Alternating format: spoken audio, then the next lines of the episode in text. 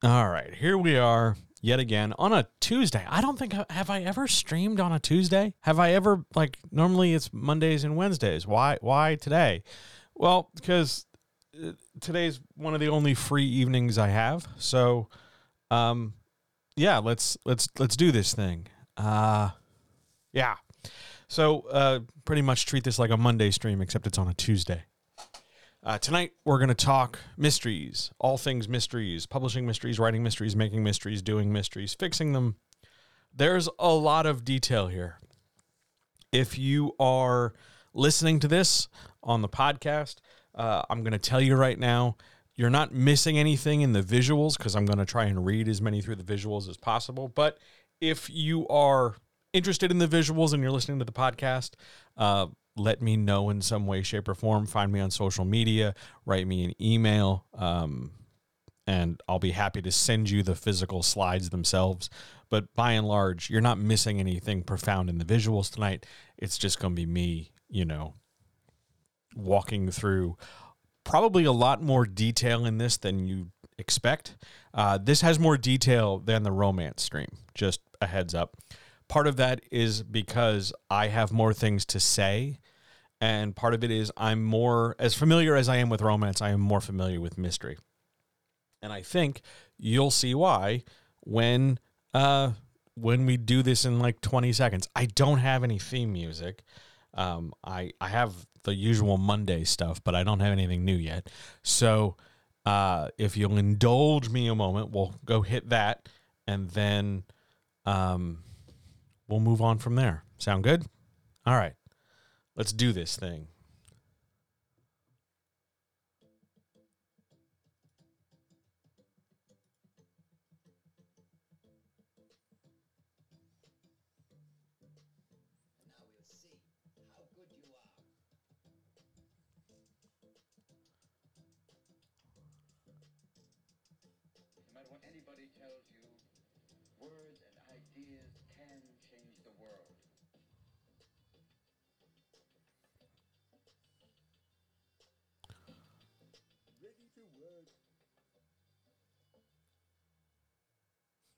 All right. So tonight we're talking mystery. We talked romance last time.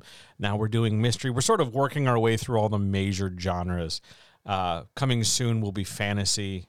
And I'm making a distinction between fantasy and sci fi because both have a lot of pieces to cover. And uh, I don't know if you've noticed yet, uh, no camera tonight, mainly to cut down on my anxiety, but also because there's like a lot of information to cover. And if you're watching this video or checking out this stream, uh, I couldn't figure out where to put the camera in a place where you'd see me relative to the stuff I'm going to try and walk through. So rather than fight for a very tiny camera that made me anxious, uh, I thought I would just talk at you. Now, my goals here tonight are pretty straightforward. I want to inform you about some mystery production and some mystery elements that you've maybe maybe known or maybe only known part of but also to walk you through the construction and the formula. And I know those are elements, especially in uh, some writing communities and writing spaces that don't get talked about. There's an awful lot of assumption that writers of mysteries just know this stuff because they've seen episodes of Murder She Wrote, or they've watched Columbo or Matlock or something, or they watch um, like boomer level procedurals on what is it CBS or something and they just know this stuff because they're around it. And that's fine to learn that stuff sort of by seeing it on screen seeing it in practice but like we do with the Patreon it's I think more important to see the theory as well as what it is in practice so that you can see where let's say those NCIS and other alphabet crime shows really fail to develop an adequate mystery and they're just basically propaganda of one kind or another. And we all know, you know, 1312, 1312, 1312 all day. So um, we can do better. We can absolutely do better. And I think first we should probably, um, you know what we're going to do? We're going to take a hot second. And I know we're streaming, and I know it's like a huge no no when we're live streaming and stuff, but I'm reasonably certain I forgot to set I did. I forgot to set the button. So we're going to do a thing real quick. I'm just going to vamp for a hot second and tell you that mystery is my favorite genre. Mystery is really and truly what I just love the most, mostest. And it's been that way since I was a little kid. My grandparents watched mysteries almost exclusively. And since I was so frequently uh, passed off, dropped off to them, uh, it was just what uh, was on of all kinds mysteries. Uh, the the NBC nightly mystery movie, uh, episodes of Matlock and Columbo, episodes of Murder She Wrote, all different kinds of stuff. I've talked about uh, my love affair with Murder She Wrote and other mysteries in a couple different interviews and stuff. I love this. It's my favorite. So I'm sitting here. I should have done this before. I apologize. We're just eating up a couple seconds. It's fine. I promise I will make it up to you in a moment when we get going.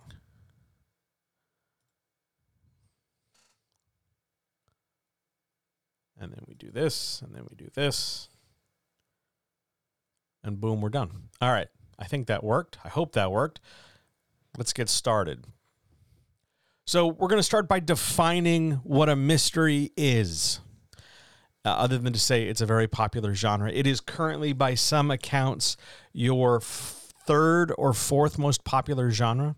Uh, in self publishing spaces, it's still predominantly romance dominant, but mysteries are right up there. Uh, and everybody's sort of fighting in and around science fiction fantasy right now. Mystery is what's called an anchor genre. It's a genre that a publisher can pick up and get into and create a fairly stable printing model and therefore can usually count on a dependable audience. Maybe not always the same size, but certainly a return audience over and over as mystery writers develop series because series, more so than anywhere else, more so than even fantasy, mystery is the genre kind of um, expecting series on some level and so often writers design things with a series in mind, even if it's just two books. It's designed with more than one story. Fantasy is probably your other great uh, series case, series uh, unit, but um, mystery has almost always had a lock on things going as far back as the 19th century. And again that's that's by design but we'll talk about that when we talk about some stuff. So let's let's define what a mystery is and the definition at least as uh, what we're using tonight as well as a really good definition that'll carry you for a while whether you're writing it reading it editing it playing it as a game whatever. A mystery is a story where the attempt of a central the attempt and commission of a central conflict so that's somebody trying to do a thing and doing a thing is done by unknown character or characters to be revealed by or at the end of the story. To put that in english somebody did something and we're going to find out who it was and what they did by the time the story is done Somebody did something, we're going to find it all out by the end. Now, that doesn't mean everything is held until the end. It just means that over the course of the story, we will find out our, we will make the unknown elements into known elements. And it depends on what the unknown element is relative to the story.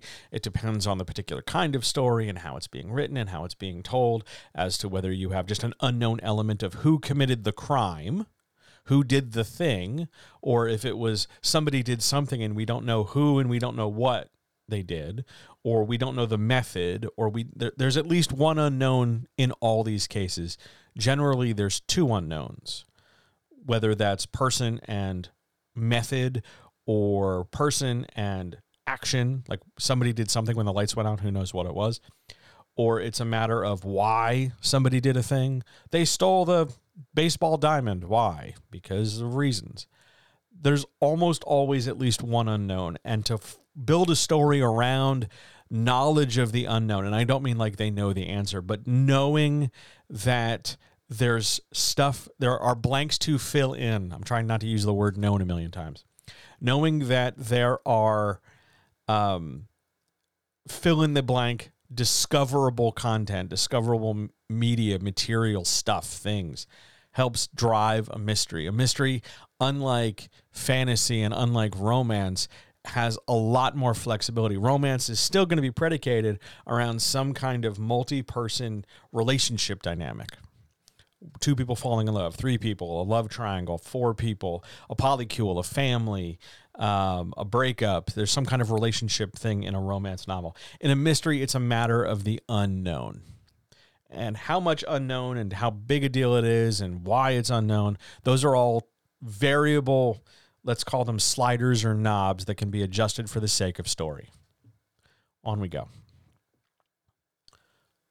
Hang on, I gotta click the button. So let's move us into the terribly named History of Mysteries. All right, when I made this slide, look, I really thought it was like cute and funny.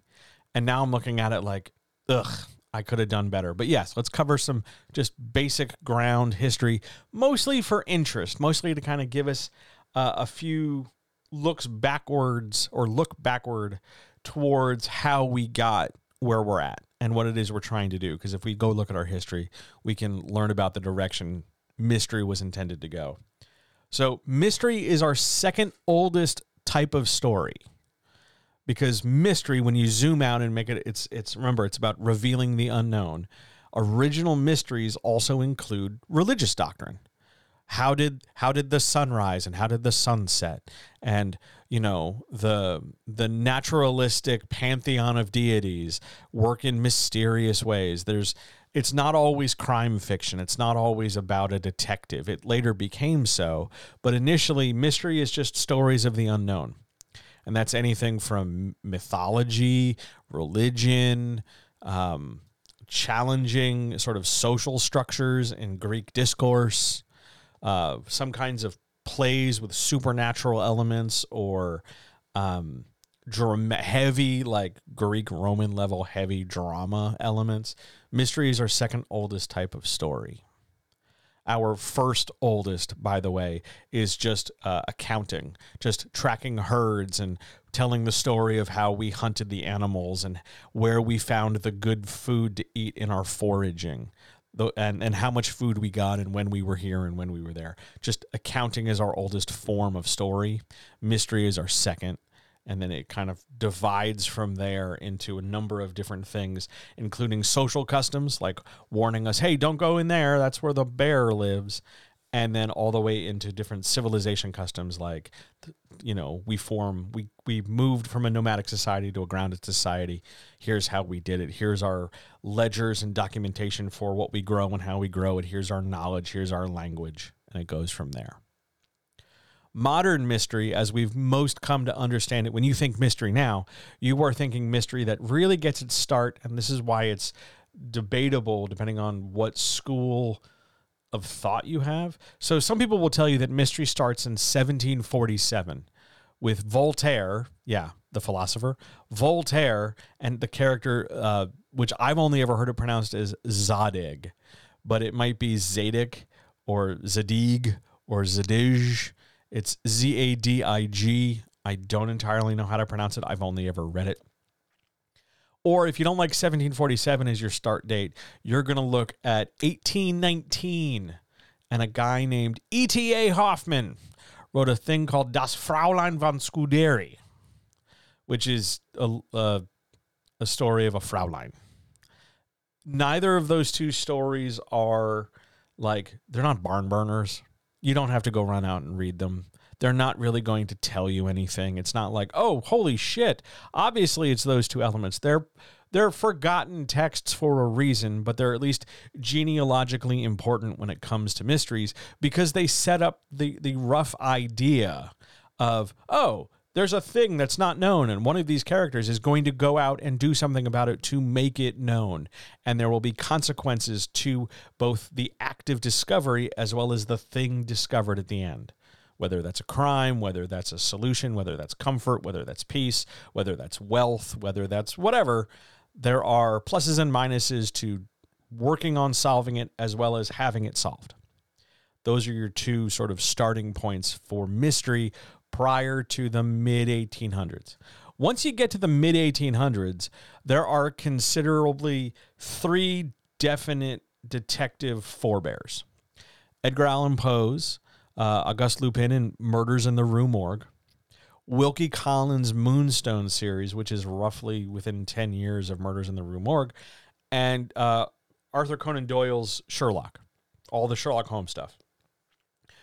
Everything else, everything Western, everything non Asian, since then traces back to one of those three stories, whether it's uh, Arthur Conan Doyle's Sherlock Holmes or Moonstone or Murders in the Rue Morgue. And there's a lot of overlap and and uh, literary incest with this stuff because eventually everything comes back to that. We don't really go back to Voltaire or Hoffmann, mainly because they're not as popular as Poe and Doyle.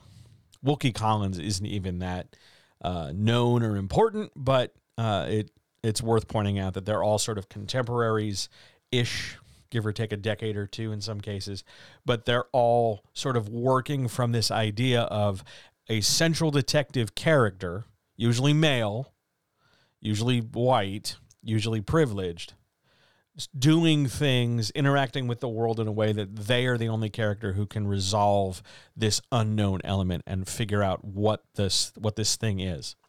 So they created uh, in this sort of mid 1800s uh, mid 1800s setup the first detective is the gentleman detective. We'll, we'll break all of these things down, but your gentleman detective comes first, and it's mostly European. And this is how you get into things like Lord Peter Wimsey and Jeeves and Wooster. And I'm sure somebody somewhere is like, oh, they're naming all the things I like. Yes, Gentleman Detective is a long standing series, and we'll talk about how Gentleman Detective stories are different than anything else, but we have to start there. And it's important we start there to recognize two things. One, Gentleman Detective is incredibly classist and exclusionary. And yes, it's a John workshop, so we're going to mention class. But it's classist and exclusionary because we're setting up the idea that the gentleman detective is works best when they are apart or separated from everybody else, whether that's by wealth or privilege or stupidity or genius or talent or whatever. Again, we're going to break all this down when it comes to it. We just start with Gentleman Detective. And over time, over the 1800s, Gentleman Detective rules the roost. It's the go to detective format. But then we get to America. And in America, because it's America, we have to do things different. So we take the setup of the gentleman detective, characters set apart, characters with traits and skills, and we end up splitting it into two subdivisions. So now we've branched our family tree into juvenile detectives, which are children essentially, or young kids, or anybody not an adult, and pulp detective, which is more what you'd find in serialized magazines. Pulp detectives are very much of the early 20th century. They are very much uh, bare knuckle, roll your sleeves up, tough guy kind of story vibes. From juvenile detectives, that's Nancy Drew, the Hardy Boys, the Bobbsey twins, uh, Tom Swift, any any of the stuff, any of the kids' books you would be handed that are now classified as maybe middle grade reader, middle grade, maybe young adult to some degree, where your kid is the detective, Encyclopedia Brown, that kind of thing. And Pulp Detective is usually just men being men, swaggering and, and crime solving. And from those two, we get a ton of further separations and breakdowns genealogically. We move into the hard boiled detective. That's where we get noir and things like that. The procedural detective, that's cop stories. The cozy detective, which is cozy mystery. The reluctant detective, which is a, a totally interesting and different way of having a character engage with stuff and most recently, the urban fantasy detective, usually a wizard or some kind of magic user using magic as a tool in the solving or restoration or justice with crime and problems. That's our current genealogy. By no means is this complete, but I can only fit so much on the screen. But it's at least important to know that everything you can think of now in terms of modern detective structure eventually traces back to juvenile or pulp detectives, which eventually trace back to gentleman detective. Understanding this allows us to say, well, what are the rules and structures for each of these? And what can I draw from and what can I use in order to craft my own detective story? There's your genealogy. We're going to keep moving. Now, here's where we get into the theory. What goes into a mystery? What makes a mystery a mystery? It's not just the definition. How do we turn this practical? How do we turn this into a thing we can do something with? And so we're going to start very simply. A crime or conflict is the core of the story. Now, crime is a loaded term, and there are times in this I've used the word crime to describe the ideas and nature of mystery. Crime is a loaded term sociologically and socially because crime suggests wrongdoing, and wrongdoing is always assessed by the people in power.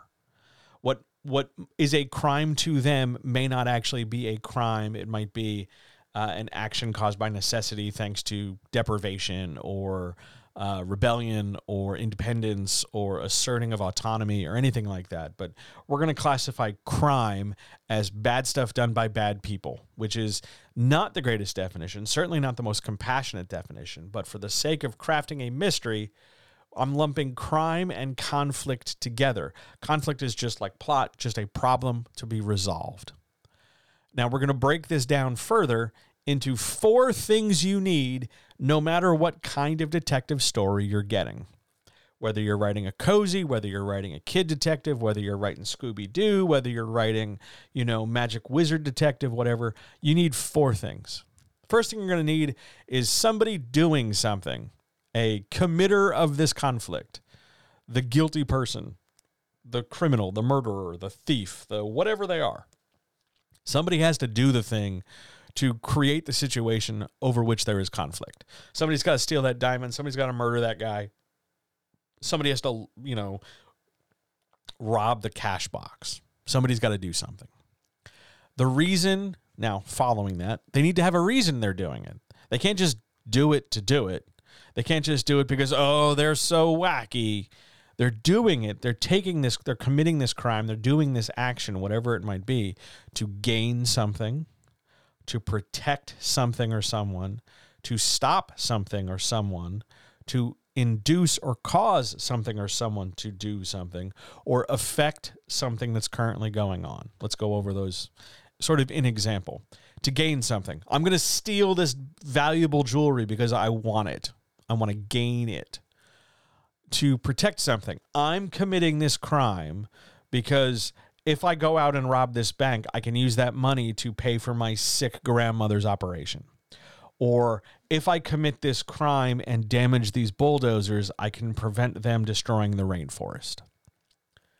To stop something is more direct. If I steal this magic piece of art then the bad guys won't be able to use it to unleash the terrible, unspeakable evil on the world. Or if I, you know, take this thing or cast this spell or go here and bump off that guy, then this evil plan won't go into place and it won't happen and the world will be better for it.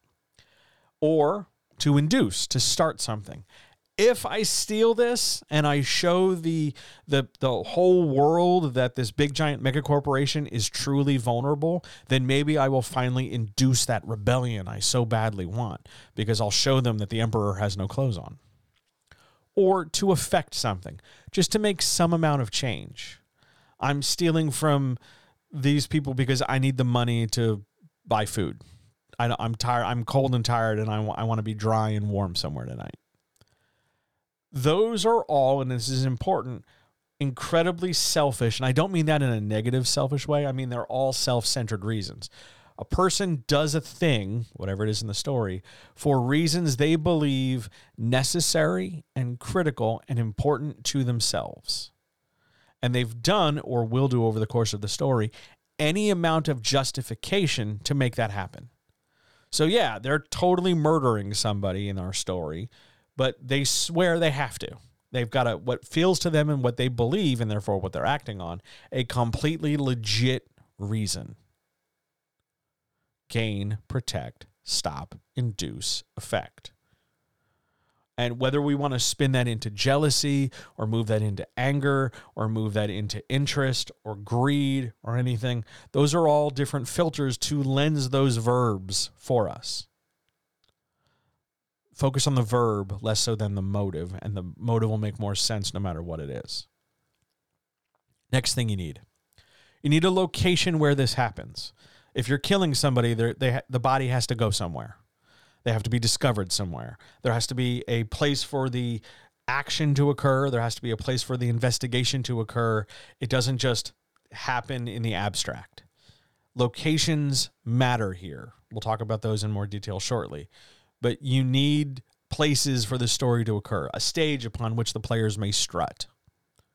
And lastly, because it's a mystery, you need somebody to resolve it. You need a detective, a, a, crime sleuth, a gumshoe, uh, your next door nosy neighbor, uh, a little old lady from a small town in Maine, uh, a hardened, grizzled detective pulled back on one more case, whatever it might be. Just like you needed somebody to do the thing to kick the plot, you need a main character who's going to resolve the problem.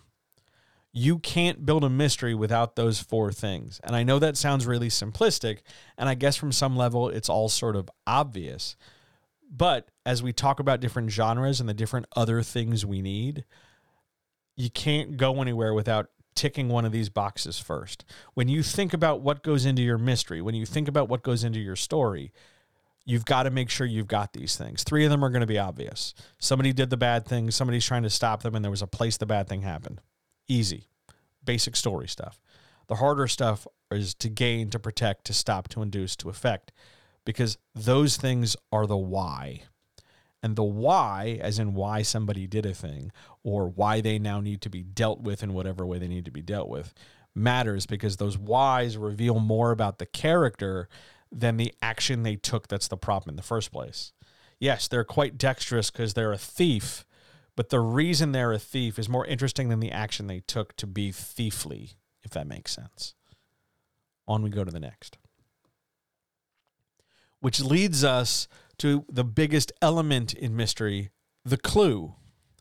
A clue is a story element, anything, an object, a person, a conversation, a moment, a picture, uh, a feeling, a mood, something heard, said.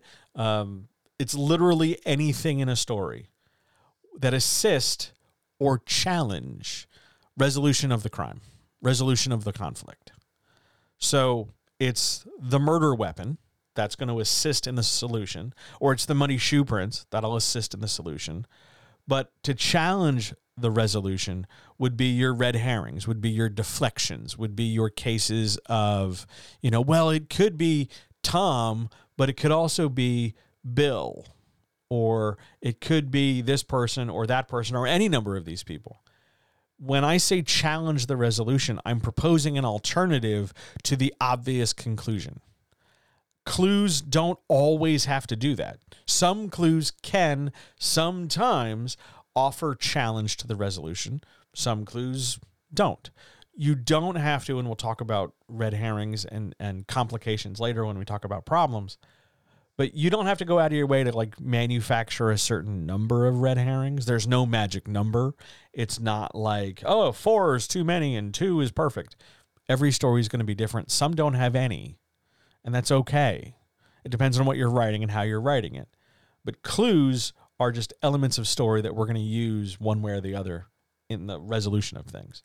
And a clue economy is the engine by which our story moves forward. So there's the discovery of the clue. That's going to be item, that's going to be step number 1. Look, a muddy footprint. We've discovered the clue. That discovery prompts from the character who discovered it or the detective who's resolving it prompts a reaction. Now that reaction might be verbal. Ah, good job, A show what where Watson. It might be mental. It might be we might get a, you know a paragraph of text in their head as they have an internal. Uh, it might be a combination of things. It might be anything. It's they respond to it in some way. There is a reaction. Now, because of what the clue is and because of the reaction, this leads the detective to the next part of our cycle where there is decision, a decision gets made, or they speculate, and start to kind of hypothesize, or they begin to craft or cement an existing theory. So I see this muddy footprint and I say to myself, "Ah, this is my this is my first clue." Let's say it's the first thing we discover. So my reaction is surprise. It's interest. Oh, so now I have to come to my next part of the cycle. Do I make a decision? Do I speculate? Do I craft a theory? I can do all three. I can do two of the three. I can just do one, but I'm going to do something. And in my case, if this is the first clue I'm encountering, I'm going to speculate because I don't have any other evidence, but I'm also going to make a decision to keep looking for more stuff. So my reaction prompts a decision and speculation. If the footprint were my second, third, fourth, fifth, 20th, 30th, 70th clue, maybe by then, by the time I discover it, I'll have a theory in place and go, ah, the perpetrator of this dastardly deed not only had muddy shoes, but, you know, is allergic to this plant because they walked all the way around it. You don't always have to have all three. Two out of the three is fine. Whichever two, up to you. Decision or speculation or theory. And lastly, before we start making the turn back to discovery, we we take action because of that decision, because of that speculation, because of that theory. The, the investigation continues or an action is taken. So, hmm, muddy footprints. Okay. I've speculated that the killer wore boots to do this. Great. I'm going to go, decision, I'm going to go look for more stuff. And that's when I discover the pry bar marks on the window frame. I've investigated. Now, because I've investigated, I've got that new clue. I've gone back to the top of the cycle. My investigation led to a new clue, the pry bar marks on the window, which prompt a reaction, which lead to more decision, speculation, or theory, which lead to more investigation. And around and around this cycle we go. Discover a clue, react to it, think about it and do something with it, make a decision and take action, discover more over and over.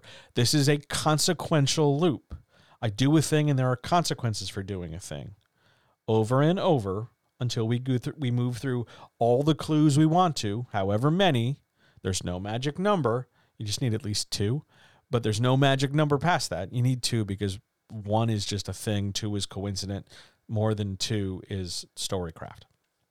But clue cycle, clue engine, clue economy, all the same thing. It's just this set of four elements over and over and over again every clue, whether it's an actual material, valuable thing to our story or a red herring, goes through these four steps. It's just that for the red herrings, some of the speculation or decisions or theories or reactions are dismissive. But we'll talk about information flow when we talk about resolving problems and stuff. But for now, learn your mystery engine. If you're, by the way, if you're watching this and you're thinking, like, how do I gamify this? Uh, all these steps discovery of clue reaction decision or speculation and react and then action or investigation those are all things your players would probably roll dice for or use an ability or trait to move things along because they're character facing decisions. What do i do with this? How do i interpret it? What action do i take because of it? How do i move forward? All basic player decisions. All basic character decisions what your character chooses to do reveals not only some of their skills, because that's what they're using to do things, but also how they feel and perceive the world. Because how I choose to act or behave is relative to what I believe is right or good or bad or on what I'm willing to do. All of that is augmented and tested and supplemented by the material I interact with, in this case, clues. On we go. So this leads us to making a detective. Now, I'm going to use that word detective a lot. It just basically means the character resolving the mystery conflict. Here are some basics about detectives in detective stories their traits, their skills, stuff like that, all vary by story type and by author. So, my take on this kind of detective goes one way, your take goes on another because I'm choosing to highlight these skills, crafting this detective and pitting them against that detective. Those detectives, although both smart, are varied. They're not smart in the same way. Traits vary depending on who's writing them and how they're being applied. Skills also vary that way. Who's writing them, what they're doing it, or what they're doing with it. But also, and this is how we separate skills from traits in this case, skills are opportunistic in mystery. So it's not necessary that randomly out of the blue, detective will turn to character B and go, you know what, character B, I'm also randomly on this Tuesday an expert knife thrower. I mean, maybe that'll come up, but at like two o'clock in the afternoon, randomly on a Tuesday, about an hour after lunch, it's going to be weird to just randomly have somebody go, I throw knives. I'm real good at it. Skills are opportunistic in mysteries. Now, that's also a downside because all of a sudden you'll get a character into a situation and, and then decide, well, in order to resolve the situation, I'm just going to make them good at the skill they need to get out of it, which is a little lazy and a, and a little poorly organized, but it's it speaks to the idea that the skill a character has is only going to show up when it's needed. Randomly, we're not sitting there talking to high society while also thinking about pickpocketing. It it doesn't match. Skills are variable by opportunity. In terms of gamifying this, this is why you have more than one skill on a character. Why they don't only just do one thing. The detective, whomever they might be, however they are, I don't know how else to put this. They need to be involved in the main plot of the story. I know that sounds real obvious, but you would be surprised at the number of times and the number of people I've I've talked to and work with where in an effort to be clever, in an effort to like make sure the reader keeps guessing or however they want to say it, they, they want to keep the reader on their toes, that kind of thing. Uh, they try not to involve the detective in the main plot. And by the way, the main plot is the mystery. So it feels like the mystery isn't a big deal because the main character isn't doing anything with it. A detective's involvement in the main plot is critical. And a lot of people paint themselves into, into a corner because they're trying to find ways to like cut away from the detective to talk about what the villain is doing. We're going to talk about villains shortly. But they they overcomplicate things and they forget that one of the benefits of the detective function is its limitation.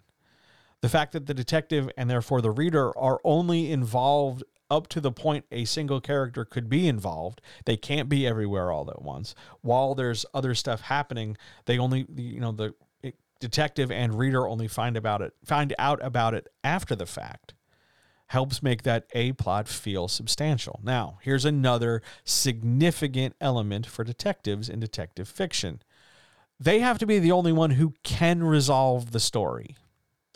Other people could figure out the clues. Other people, like the mom in Glass Onion, can sit there and go, oh, it's a stereogram. Oh, it's a compass. Oh, it's this. Oh, it's that. But it's up to the detectives to resolve the conflict. Only they're able to do it. It's what makes them special. It's what it's why they're in the story in the first place. The reason they're able to do this, the reason why they're best suited to do the solving of the problem is because their combination of skills and traits, whatever they might be, allow this character and in this story, this character alone to make the connections between clues and reactions and interactions and statements and objects and activities and other story elements. They're the only ones who can piece all this stuff together to build the A to B to C to D linear expression of the story to solve it. Only them. Other characters can come close, but it's ultimately up to the detective because of skills and traits, be it super intelligence or just knowledge or experience or both or whatever. Only the detective can piece the majority of it together and see it all the way through to its conclusion. That's just A plot, though. Main plot, primary stuff. What about B plots?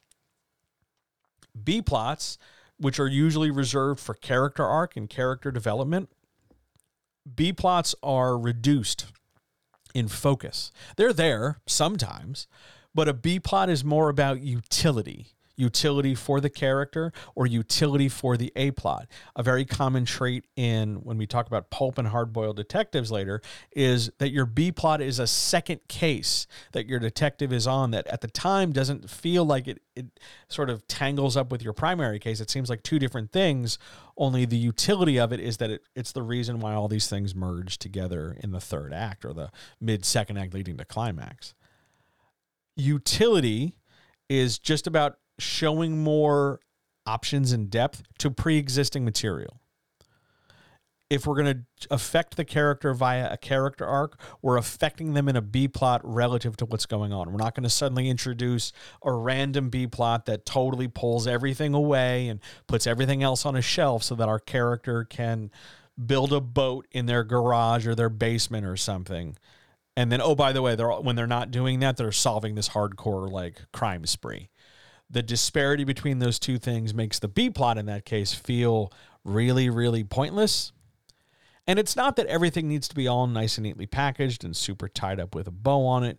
What matters is that the utility of the B plot reveals something that will affect some other element in the story we're showing the character as isolated and lonely because maybe that isolation and loneliness is either a skill or trait that helps us solve the story or it's something that creates more tension or creates more danger. There is a utility to it. We're not just doing it to eat up page space. That B plot and a character's involvement in the B plot can serve more than one aim. So it's not just a matter of there's a second case and we have to solve it. It can also be a thing that reveals a character relationship. It can be a character transformative arc while also accomplishing some story stuff. It can do more than one thing. A lot of B plots, when people construct them, they're very sort of polar or unipolar in their task completion. It's, oh, the B plot is also, oh, by the way, they have to go to the store and get milk and there are challenges along the way, but ultimately they get the milk and it's over. A B plot in a detective story can do more things. Yeah, it can be a, a, quest for milk, but it's a quest for milk because they care about the cat they just rescued out of the out of the neighbor's trash can, or they are tired of their spouse nagging them and their marriage is on the rocks. But if they are thoughtful like this, in addition to solving this terrible crime spree, they can come home with milk and maybe their spouse won't nag them to death. B plots have an opportunity to serve multiple aims, multiple agenda, not just have more stuff for the character to do. I do want to make one note about point of view. You will see a lot, a lot of detective stories told in first person. It is not the only way to do it, but in so many cases, it's the best way to do it because first person creates two things. One, it creates a level of intimacy and connection between the reader and the character because the reader reads I and thinks a little bit of themselves, but also thinks about the person speaking very close to them, like right next to me. I could turn my head and there's the detective. There's a there's a very close relationship, but it also creates limitation, boundaries. We're going to talk about those as well. Because in first person, we don't know everything. We all live currently in a in first person ourselves. And right now as I'm sitting here talking and you're listening wherever you're listening, you don't have to the best of my knowledge total global omniscience or even partial global omniscience to know what other people are thinking and doing specifically and correctly. You might have a guess, but your first person limitations sort of put a ceiling on stuff and it's that ceiling and that tension and that unknownness that drives your day forward moves the story of your day along. You don't know what somebody's up to so you ask. You don't know what the plans are so you ask. You you you you react only to what's in front of you. You're not seeing you know the 4d chessboard 20 moves down. You are thinking specifically and solely of sort of what's around you. First person is an intentional choice when crafting a detective story. It makes somewhat the most sense because it, by creating that limitation, you're creating an, an incentive for the reader to keep going. Not that it's the only thing helping the reader keep going, but it's certainly a primary thing that the reader relies on to keep going. And honestly, first person is structurally easier in this case because the events are happening to and around and by the character. Which means you don't have to sit there and think a whole lot about, well, what are these five other people doing? And what about this? And what about that? It, it pares down on the, the amount of moving parts so that you can focus and deliver on them rather than cluttering up the whole space with a million points of view and 10 other things happening in this big fantasy level, like head hopping hootenanny. First person's intentional. It's a pretty good choice. Please consider it and consider it without like, knocking it without like saying, "Oh, it's first person, it's it's weak." It's not. It's just a different tool in our toolbox. On we go. Now, we talked about detectives. Now it's time to talk about the antagonist, the bad guy, the doer of the thing, whatever it might be. There are six elements I want to talk about here with our antagonist. And it doesn't matter what kind of story we're writing, it doesn't matter what kind of mystery we're crafting. These six things are true every time, whether we're in print, whether we're on film, whether we're on TV, whether we're streaming, whether it's audio drama, whatever. Six things. Here we go. Your antagonist, or antagonists if there's more than one, they have a reason to commit the crime, to do the problem. And that reason is something they have justified to themselves. We talked about that before they're doing it because they're saving their family or they're doing it because the world is corrupt and should burn or they're they're doing it because they need the money and other people don't. They have a reason and they've justified it to themselves. And sometimes in some stories the detective can attack that justification and get a confession. Sometimes it's, you know, the detective can make a moral appeal and, you know, say, "No, you want to be a good person." And then the antagonist gets to say, "No." And and craft some kind of tension there. But the antagonist always has a reason to do or have done the thing they've done. Like it's it's never random. It's never just like shrug i don't know. There's a reason and they're aware of it and they've they've laid their own mental groundwork. Next. They uh, believe themselves superior in some way shape or form due to a trait or quality about themselves whatever this superiority is. I'm too smart. I'm going to get away with it. I'm tough. Nobody can stop me. I'm smarter than the detective. They'll never find out my method. I'm this, I'm that. My I'm wealthy. They're never going to come and arrest me. I'm, you know, uncatchable because I leave no fingerprints. Whatever. They believe they are superior due to some trait or quality they have. It might be more than one thing, but there's always a sense of superiority. When taken to a, uh, an absurd level, it's I would have gotten away with it if, if it wasn't for these meddlesome kids and that dog. There is a level of presumed superiority. Whether or not that trickles out into arrogance or how the character is by default, that's up to you and that's how you write it but your antagonist in a mystery has some level of superiority. How you communicate it and what it is is up to you their plan, because they have a plan, whether it was to commit the thing or get away with the thing or deal with the thing, they have a plan. And they have a plan to deal with the ramifications of the thing they've done. It doesn't necessarily always have to be this massive Rube Goldberg, you know, Dark Knight, Skyfall level of convenience hang on, Matt's got a question. Would you elaborate as to why superiority in the antagonist is needed? Yes, I'm coming to why they need to be superior. That's like one point away from now. But I want to talk about the plan first because superiority is what helps them develop their plan. But you, the reader, or I should say, you, the writer, don't need to communicate the full length of the plan as it's being planned to the reader. They don't need to see all the parts because the antagonist's plan is revealed through cause and effect rather than delineation, which is a very complicated way of saying the bad guy's plan becomes apparent when it is happening to the detective. When the when the detective is trapped in the room with the buzzsaw or they're locked in the in the house that's set on fire, clearly it was the antagonist's plan to lure the detective to the house and set it ablaze.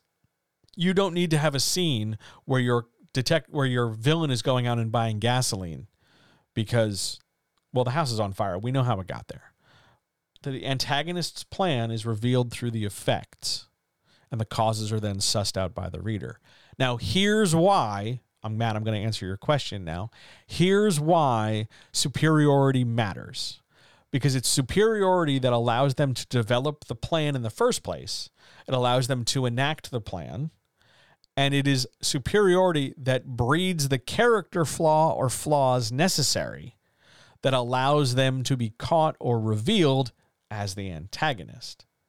So that superiority is their weakness, whether it's hubris or over planning or ignorance or assumption or whatever. They felt themselves untouchable and better than everyone else. And now, for whatever reason or number of reasons, that has found to be not the case. That's why you need superiority in your antagonist. Without it, there's never really a clear motivation or enough motivation established for them to commit the crime. If it's just two people on equal footing and one of them stole a thing, the solution is easy go get the thing back but it's still going to come down to why? Why did you steal this thing? There has to be somehow, some way, some level of superiority in that answer. Even if it comes down to, I felt I deserve this. That superiority is what helps humanize. That might be the wrong word because I'm not, you don't want your antagonist to be your friend. You, it it creates a level of relatability to your antagonist. There's still something there that okay, I get it. That's a human experience. That's a human feeling. It might not be me and my feeling, but it's I, I could see it. I can get there. That's why you create superiority. That's why you create that bridge between characters and reader. Superiority also helps us root for the hero against them. Oh wow, I hope that jerk gets what's coming to him. It's easy it's easy fuel for getting your protagonist on the side of the reader or vice versa. Super useful. Even if it's just like, you know, a quick dismissal, like, oh, I can't believe it. Like they're playing small, they're they're playing snotty. There's still enough superiority there. You don't have to go out of your way to make it like a mustache twirling thing. You can, but you don't need to. It's just they have to be they have to believe themselves superior and then act as a result of it. And then two more things. One, uh, they are willing in the course of their story to use violence as a tool to achieve their goals. Whether that's trapping the detective in the house and setting the house ablaze, or threatening someone at gunpoint, or uh, exercising privilege to uh, potentially harm or threaten others. You know, I'm rich, I'll bulldoze the orphanage there's some level of violence, be it violence by self or violence by state or violence by omission. There's some violence that they're willing to do because that's going to help cement them as the bad guy. Sixth thing, last thing for the antagonist. There's a high level of unknownness. There's your technical term for this. Unknownness refers to stuff we don't, we the reader, don't know about the antagonist. It's stuff not presented in the story sometimes this unknownness is part of the plan. Like, okay, they've locked the detective in the house and they've set the house on fire. Part of the unknownness is when did they buy the lighter? What do they have with matches? When are they going to do something with, like, is that kerosene? When did they figure out that they wanted to burn the house down? The unknownness is to our advantage. It's good to have unknownness. If we know everything, because the writer spends all their time laying everything out, it's boring. Some element of the unknown is never going to be resolved, and some of it, like when did they get the gasoline? Doesn't matter. Doesn't matter if they were at the gas station five minutes before the detective rolled up to the house. Doesn't matter if this was a whole Rube Goldberg thing. What matters is the house is on fire and we care about our detective getting out. And yes, uh, Dexter is a pretty good example of some level of superiority. Dexter assumes that he's cautious and he won't get caught until he does. And that it's because of the uh, superiority his victims feel that he, allow him or them to be caught by him. So, yes, superiority isn't just a matter of like assumed arrogance. It's a sense of hubris. It's a sense of um, invulnerability that can be exploited. The whole point of superiority is that it creates leverage that can be used to move to affect the story. They think they're X, and because of X, it leads them to make a, an error or a flaw. They're arrogant, so they don't see this coming. They assume I'm beneath them and I'd never try, which is why I try, whatever it might be. There's some functionality, some utility to that superiority. Those are your antagonistic basics. Whether we're talking about the orangutan in the Rue Morgue, or whether we're talking about Jack the Ripper, or whether we're talking about a master jewel thief, or the corrupt CEO, you're going to find these six elements here in some way, shape, or form for every single killer, thief, vagabond, bad guy, monster, demon, anta- mystery antagonist. Six traits right there. On we go to the next. This brings us to limitation. And yes, by the way, superiority allows them to take risks because of because consequences. Either they assume the consequences won't be bad or the consequences won't be existent at all. All of that stuff, superiority, planning, etc., can let a story spiral out of control. It can be really tempting, especially when crafting a villain, to be like, I'm just gonna throw everything at the wall and I'm gonna make like a like a Lex Luthor super villain, and they're gonna have like a million contingencies upon contingencies. And I don't know if you can hear me roll my eyes, but I'm rolling my eyes because that's nice. It's okay. But when you overcomplicate things like that, you're counting on the complication itself to be the interesting thing that keeps us reading it's because they did X and whatever X is that we're invested. The easier way to handle this, at least for framing a mystery, is by thinking in terms of limitation. What limitations can either writer impose on the story to create tension? We have to figure out who killed the who killed the person, but we're all on this train and we're all snowed in we are all stuck on this island and there's a killer on the loose. What limitations can you create, can you put in place to increase tension as frequently as possible? And then, of course, you're going to have to have times where you relieve that tension in some way, shape, or form. But your limitations, your boundaries on your story. How did they, you know, kill a person in a locked room? We're stuck on the Orient Express. We're trapped on the island.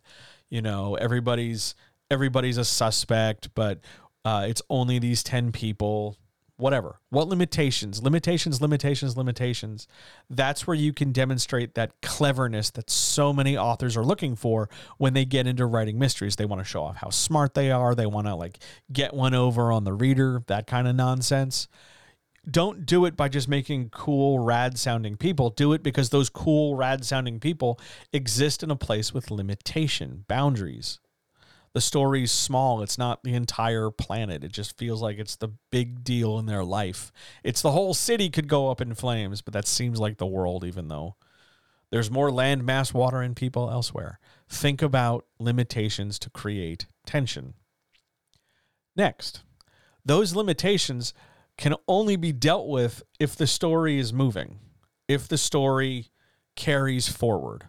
Limitations create movement. They create a need for people to do stuff. Because again, if I can just sit back and solve this crime by Googling a thing, and I don't have to go anywhere, and it's not very tense, and it'll be over in seconds, how big a deal is this mystery to begin with? Like, if I can text you the answer and be done, I didn't have to work very hard. And the whole point of a mystery is to engage the reader and keep them, along with the detective, solving the mystery as frequently as possible. How do your limitations, whatever they might be, create or suggest movement, activity, action, having to do stuff, having to go places, having to try, having to be challenged, movement in a story? Next thing how do the limitations, whatever they might be, create complications within the story. If you find out that there's muddy footprints and then you go get angry at everybody with muddy boots in the in the story eventually is somebody with muddy boots going to come kick your ass because they clearly didn't do it but you're accusing them or if we say everybody has to stay locked in the train what do we do then when we find a second body how do your limitations that you're imposing create complications for the story. Those complications can be small. They can just raise tension, but they can also be fundamental complications that take the reader's thinking or expectations of the story and put a severe crimp in them, chuck them right out the window. You know, it's it's a case of well, I think you know Kevin did the murder, but then if Kevin is the second body in the murder mystery, holy shit, what are we gonna do? our limitation of it has to be one of these people has created a complication because now the guy we thought it was is dead. But this leads, these complications can create focus. Because if our story is limited, we're stuck on a train, we're stuck on an island, it takes place in a hotel, it takes place all on a weekend, it only involves this group of people. We're focused within our limitations. So while we're trying to solve the crime here at the art gallery, we are not worried about what's happening in Australia the same weekend, or we're not worried about some characters we don't know anything about who were never mentioned in the story. We focus where we're at, and that's because the limitations, whether those are limitations of geography or limitations of character or limitations of anything, environment, whatever, give us a reason just to keep our focus here not everywhere. Like too many limitations if the story comes to a standstill versus not enough limitations because there are no problems. I think I understand your question. Yes. If you give too many limitations, there's not enough movement because everything is too limited. But if you go the other way and there's no real limits and no real boundaries and there's no real tension and there's no real complication, then yeah, there wouldn't be enough of a problem because it wouldn't be that big a deal. We could just get to it later, fine. There is a sweet spot for limitation and a sweet spot for movement. And it, unfortunately, there is no, cur- I mean, way back in the day, there were formula to describe it, but those formula were written by really weird, creepy dudes. And those weird, creepy dudes had very specific uh, agenda uh, including but not limited to, hey, I'm going to go have sex with my brother and then tell you everything you need to know about your mystery novels. Don't even worry about what that who that was as a person. He was weird, but he set up these structures um, about how how a detective should be and not be, and mysteries need to be this way and need to be that way and not need to be that way. Mainly, he was he was just a nerd who should be shoved in as many lockers as possible. But when you start peeling back the limitations and, and unrestricting story, it becomes less interesting. Not because you're just adding more cool stuff, but because the more stuff you add, the more you diffuse our focus. Because now you're bringing in things that are totally unrelated and you keep filling us up, and we haven't really gone anywhere forward. We're looking for that forward progress, we're looking for that movement. Limitation facilitates that. I think that's what you're talking about. I think that's what you're asking. If not, let me know and and I'll give it some more detail. But I'm going to get a mouthful of tea and then we're going to move forward again.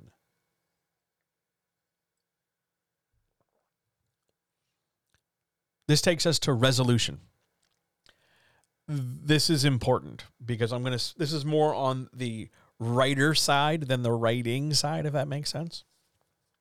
The first thing you have to learn in terms of crafting your mystery is that there is a difference, and this is true for a lot of genres, but mysteries in particular.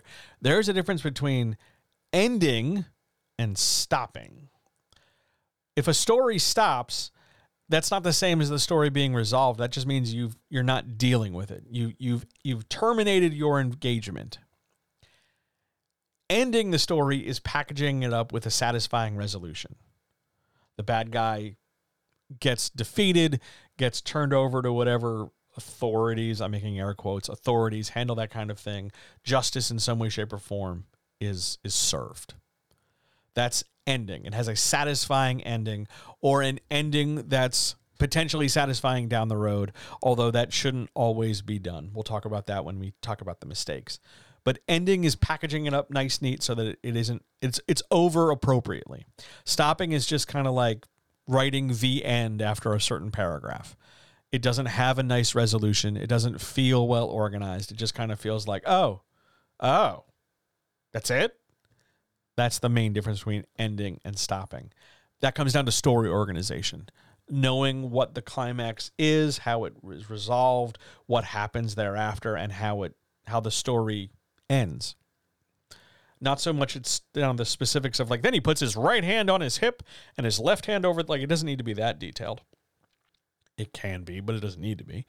But you need to be aware that you can't just stop and call it a day. A, a mystery is going to feel infinitely more dissatisfying and unsatisfying to engage with if it stops rather than ends. Next thing the revelation of whatever it is, who the murderer was, what the crime is, how it was done. The big reveal is the thing that creates closure in the story and moves us towards ending. You have to have that revelation. You have to have that sort of big tremendous it was Bob. You know, it, it you know, you you you have to have that uh, without a revelation, there's no sense that the mystery has been solved. There's no sense that it's over. Because if you keep delaying the revelation, after a while, you're giving the reader the impression that you're not really sure how to do it. You just keep vamping and hoping they won't suddenly, you know, figure out what's going on that you have no idea how to end it. Revelation must lead to closure. This is most easily identifiable via example in like television shows where it's, you know, take them away, boys, or book them, Danno. And, and after we reveal who the killer is, then, you know, the cops come in, arrest the person, whatever. Or at the end of the fight, they, they leap off the building rather than be caught or they die in the rain or something. Revelation leads to closure always. Next thing. What's unknown drives characters' actions and reactions. So, let's let me give you a working example of this and then we'll apply it to mystery. Currently, I'm speaking. I'm trying my best to get this information across to you. I have no idea how it's going. I'm kind of flying by the seat of my pants and assuming it's going okay because nobody is yelling at me right now. So it's maybe going okay. The unknownness or my not knowing your response, whether you're taking notes, whether you're paying attention, whether I'm on in the background, whether you're wondering something, whether you're talking to the screen back and forth and telling me I'm full of shit, the unknown stuff I have no clue about on the other side of this transaction is what's driving my reactions and my actions. I don't know if you're paying attention, so I'm going to keep talking in an engaging way and just have to hope. And you don't know what I'm currently doing over here with my hands. And maybe that's not distracting you to some degree, or you don't know what's coming next. So you keep, you know, you stay tuned and you pay attention and you get ready to take more notes or whatever. Unknownness question marks or variables in the flow of information allow for the story to develop. The detective doesn't have to know everything, doesn't have to be perfect. The detective can make a mistake. The detective can make mistakes all goddamn day. The detective can misinterpret things. The supporting characters can misinterpret things. The killer can misinterpret things. The the anything can be misinterpreted.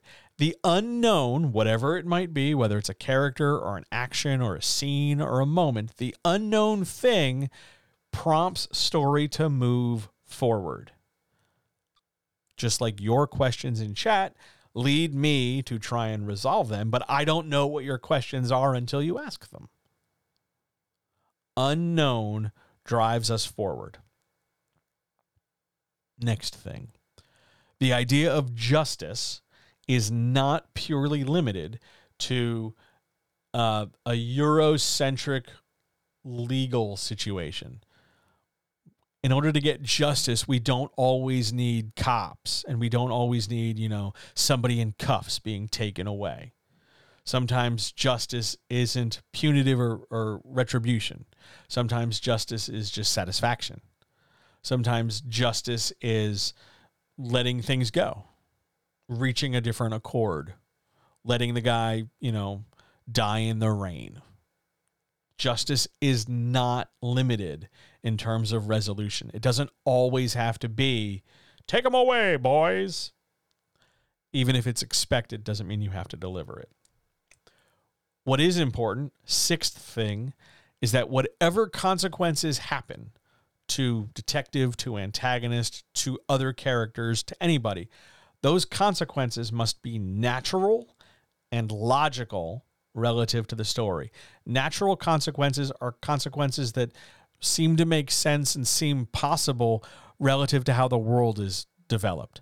So, a natural consequence after, you know, um, having your sidekick shot by the bad guy your natural consequence is to have the the, sec, the the shot character collapse on the ground with a with a, with a wound. Natural. Unnatural consequence would be all of a sudden they start floating in space because shooting them with a bullet was the magic thing they needed because all of a sudden now they're supernatural. Logical is relative to the situation that just happened, something is happening in response. They've been shot, now they're bleeding.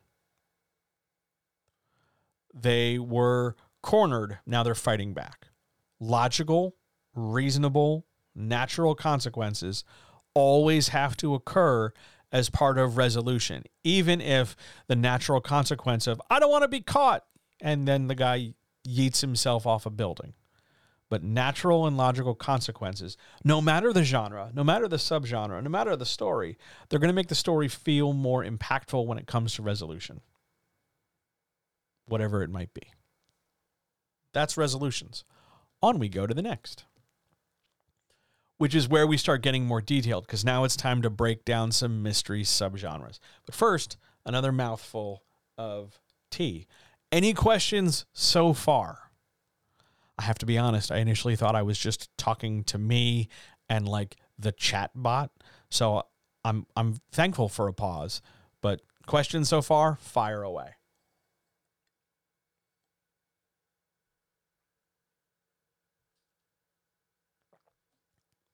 Cool. On we go. Remember our earlier genealogy list? We're going to break it down individually. This is where we get detailed. Here we are. The gentleman detective, considered by many to be sort of the pillar of the detective story, sort of like the go to. It's best to do it this way. A gentleman detective is distinguished by all of the following traits there is some level of privilege whether it's wealth, whether it's social standing, whether it's intelligence, whether it's something, there is some level of privilege that separates the gentleman detective from everybody else. Frequently, that uh, privilege is made separate and works in conjunction with a level of class superiority. The gentleman detective is almost always a noble person, whether it's Lord Peter Wimsey or the the Marquess of um, the Marquess of the Sixth Barony of uh, Moldova or whatever. There is some level of class superiority commented on and put out as separate from the privilege. It isn't just enough to be a noble person. It's a noble person who is noble and has privilege. The two things are partners rather than synonyms. Next thing. It's called a gentleman detective for a reason they're frequently male identifying. We could even take it further and say they're typically straight white cis men because, well, they're the gentleman detective. They're supposed to be better than everyone else. So, what's better than a straight white cis man? The gentleman. It, it, it isn't. Don't. You know what I mean? I think you know what I'm saying. Gentlemen detectives are, are old white dudes which also means that there is patriarchy everywhere in a gentleman detective story. Sometimes it's leaned into, sometimes it's pulled back from, but it's always present. Whether it's the love interest being a straight woman, whether it's the any woman in a story thought of as a, in sort of a second class status. Oh, don't worry your pretty little head, I'll go solve the mystery. Or whether it's just the assumption that men are better, period. Patriarchy runs like an undercurrent through gentleman detective stories. It's not good if you're ever looking to write a gentleman detective and you want to challenge anything, challenge any of those things, privilege, class superiority, male identification, and patriarchy, you will you will go far playing around and fiddling and adjusting those or subverting those elements. Next thing. The gentleman detective is frequently European, frequently from uh, one of the Western Allied countries of World War II, whether that's the UK or Belgium or France or maybe one of the occupied territories, but they're frequently European and they're frequently dudes who have been afforded some level of comfort based on their privilege and class t- the timeline doesn't entirely matter. I'm using World War II as a window because that's the the the war period of the 20th century is a very common frame for the gentleman detective story, whether we're talking about World War One or World War Two or the, the Weimar Republic era in between or the post World War II climate, European white dudes were frequently the gentleman detective. However, they're not always alone.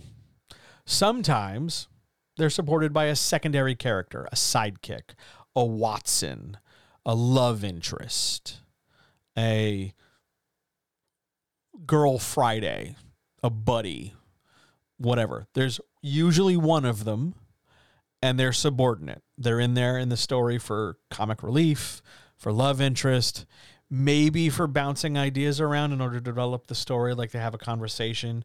But that secondary character is generally played off or written off as being less intelligent because, again, like we talked about, it's the traits and skills of our detective that'll that only allow them to make the connections to solve the case. A gentleman detective is sometimes supported by a secondary character to assist in this the mystery, the case, the problem of the story has not been assigned to them. They didn't have a boss tell them to do this. They weren't handed this file folder at the office. Nobody came in and called them. They just sort of stumbled onto it. Oh, we're here at this croquet party and oh god, the someone's been murdered. Now I guess I have to do something. Or in sending their manservant out on errands, the manservant reports that the bank was robbed, and that's why they couldn't get their chores done. The mystery is not assigned to the gentleman detective. This helps perpetuate the idea that the gentleman detective, because of its privilege, because of its class, because of its patriarchy, because of its whatever, has the luxury of being able to not give a shit about the actual like way the world works and focus on the mystery. Like, oh, I'm so rich I don't have to worry about that. I'll go solve this crime because I need something to do. It it's frustrating. It's real frustrating. Uh, it's one of those things where once you see it, once it gets pointed out to you, you can't really go back and see the gentleman detective differently because it just screams rather than, oh, they're interested in mystery. It's, oh, they don't have anything else to do. Like they're doing this crime thing as like a time killer, which is unfair to the people affected by the crime. The mystery is never assigned to them. Lastly, significantly, whatever character arc your gentleman detective has, it is singular and temporary. Singular meaning it's just going to persist for this story, and temporary is it might not carry over. And if it does, it's very minor.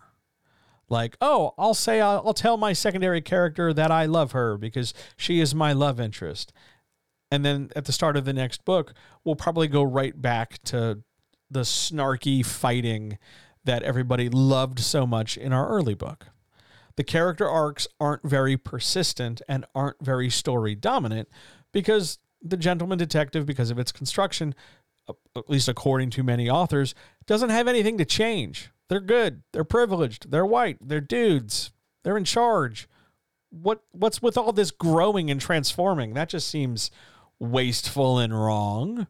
So instead, our character arcs are temporary and tiny. That's the gentleman detective. All our mysteries that we're about to talk about from here on out stem from this. This is the root ball our tree is going to grow from. So let's start it growing. What's next? The juvenile detective.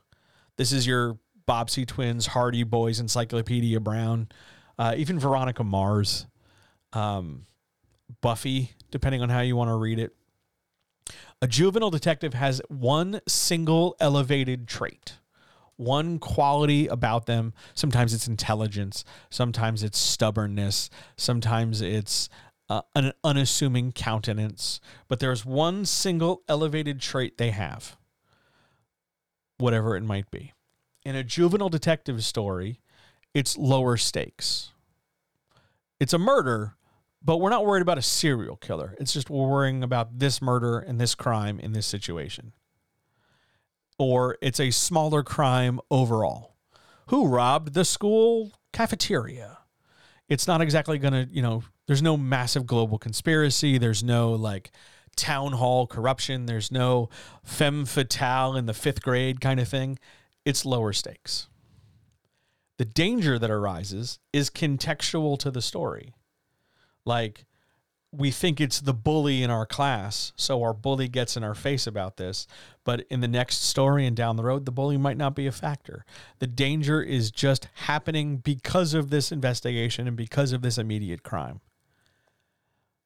Next, the complexity of the case, of the challenge, scales with your main character's age because it's a juvenile you are not going to take your 11 year old Encyclopedia Brown and suddenly stick them in uh, The Hound of the Baskervilles or uh, a John Sandford Prey novel or anything written by a Finnish or Scandinavian author because that stuff's just too heavy and too complex for Encyclopedia Brown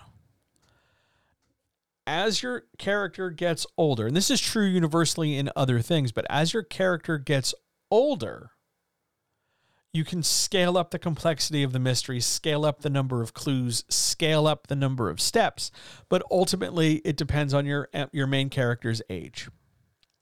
Just the determination of, oh, you're 18, so Veronica Mars has more access to things, more interaction with things, more dealing with things than the Bobbsey twins do, or um, you know, a preteen would or something. Next, one of the ways you can see the genealogy and the dissemination of things is that in a lot of these subgenres, because they they take root from gentleman detective, there's a lot of overlap. And one of the ways juvenile detective overlaps with gentleman detective is that your juvenile detective is sometimes supported by a secondary character, sometimes multiple secondary characters. Best friends, snarky neighbors, sisters, siblings, brothers, cousins, family members, pets. There's some kind of character in and around the main character, usually as like like a valve to release some tension or develop the story in some way or assist in some way. They're there to help move things along. Not always, but when they're there, they have a function. Let's talk about these character arcs though, because in a juvenile detective, there's going to be some kind of character arc. They're going to do stuff. We're going to learn about them. However, a juvenile detective character arc is not transformative, not typically. They don't suddenly learn to become better, different people. They don't suddenly get over their major problems, but they do experience them.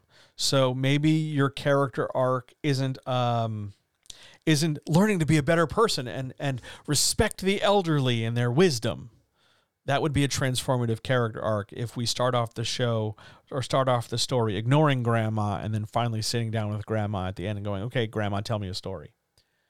However, we're not going to transform here. So we are going to encounter grandma and say, oh God, our stories are so annoying. And then when we get to the end of the book, when we sit down and go, okay, it's time to go talk to grandma, oh, her stories are so annoying. And that similarity shows us that there's not really a whole lot of character development room in Juvenile Detective because a juvenile detective story isn't built around the character becoming a significantly different character. It's more about the character accomplishing significantly different tasks, solving this crime, solving that problem, overcoming this obstacle, different cases, different efforts, but almost always the same character. Which means that the arc they're on is going to be temporary and singular, just like it was for Gentleman Detective. It's just occurring within the space of this story it may have lasting ramifications in the sense of like, oh, well, I introduced my best friend in the last book. Now they're here again. It's not really an arc, but a sense of like, I've learned a valuable lesson about my dad.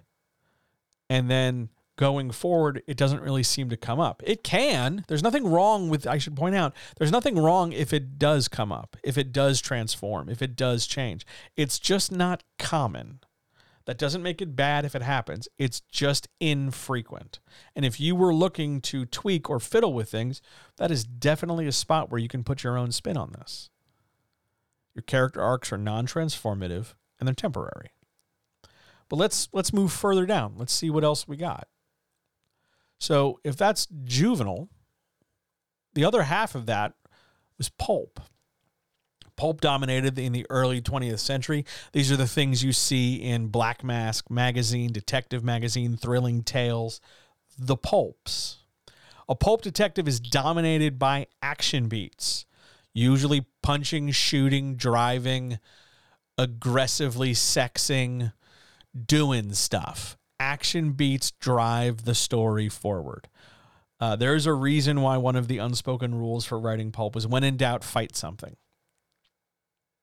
Because it's an action oriented story, generally the pulp detective does not get a lot of clues in the course of their story. So that while they have a clue economy, it's not very big. Maybe instead of like six, they have four. And that's because clues aren't the primary issue in Pulp Detective. It's about action, because action beats drive the story. However, with fewer clues and more action, the danger compounds. We punched one guy in, a, in an early chapter. Now we got to fight two. Now we got to fight four.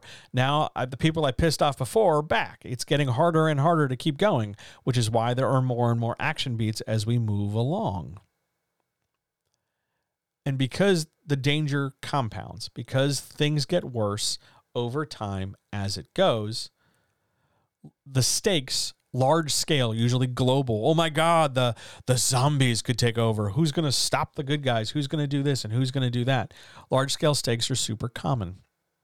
And much like juvenile detective and gentleman detective sometimes they're supported by one or more secondary characters. Usually these characters have utility like that's my friend the pilot or that's my friend the the the arms smuggler or that's my friend the attractive lady I banter with or something like that. They have a utility to the character and a tangential relationship to the story. Again, character arcs remain not transformative and are temporary unless they are incredibly substantial. Like, I'm going to fall in love and marry my love interest, or I'm going to lose my arm in the war. Unless it's substantial and really persistent for the character, the arc is temporary. I'm going to be nice to you this time, but next time we talk, we're enemies again, or we're going to have a weird relationship again. Temporary, unless substantial. On we go to the next. Now we get into the smaller, more recent subdivisions. Here's Hard Boiled Detective. This is the noir. This is the private eye. This is hard boiled is just fiction where the emotional weight of decisions and consequences weigh on the character. Pulp was driven by the action beat. Hard boiled detectives are driven by the investigation. They're trying to do a thing for reasons. And so the attempt to resolve the issue drives the story forward. Go looking for the clues. Go get into situations about who could have done this and why. Dig into the investigation.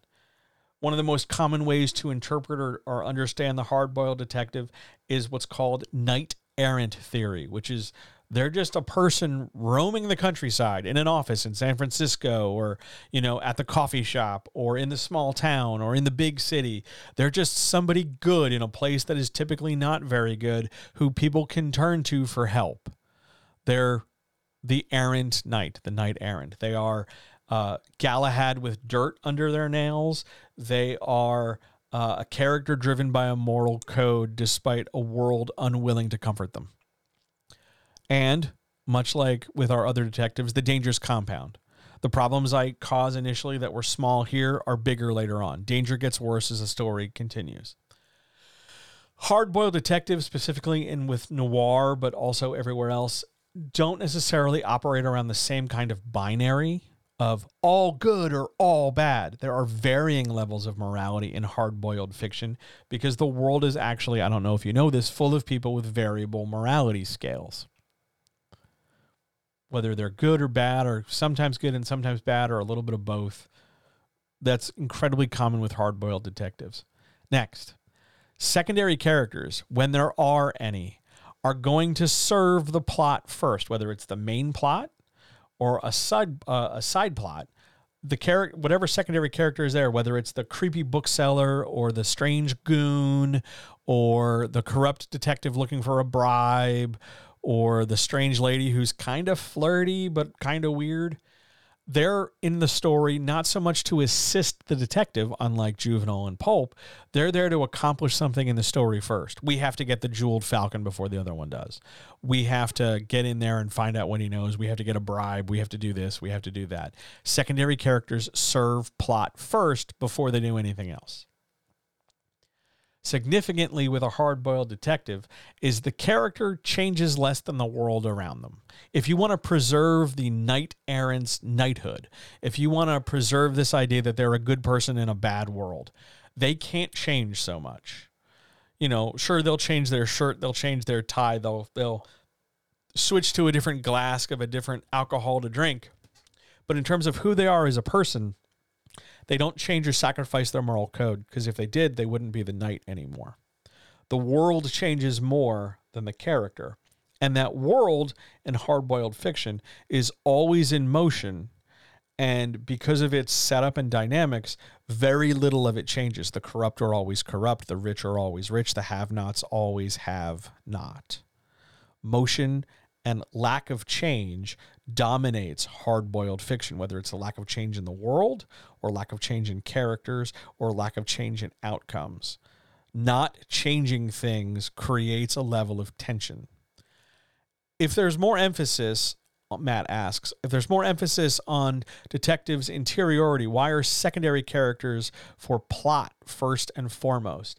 It's that's a great question because if you con- if you're focusing your main character on how they're thinking and feeling and why they're doing what they're doing, you you need to get over and create some inertia to move the story along because otherwise you're going to constantly be jarring in and out of what a character is thinking and then oh by the way I got to go do a story.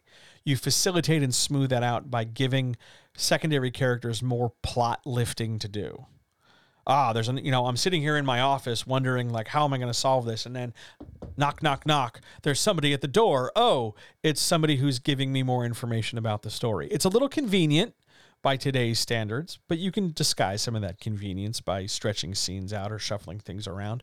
But the more you focus on how a character thinks and feels, your main character, you're you're going to need something to kind of capitalize and catalyze the plot when you need to. Secondary characters are a great choice for this.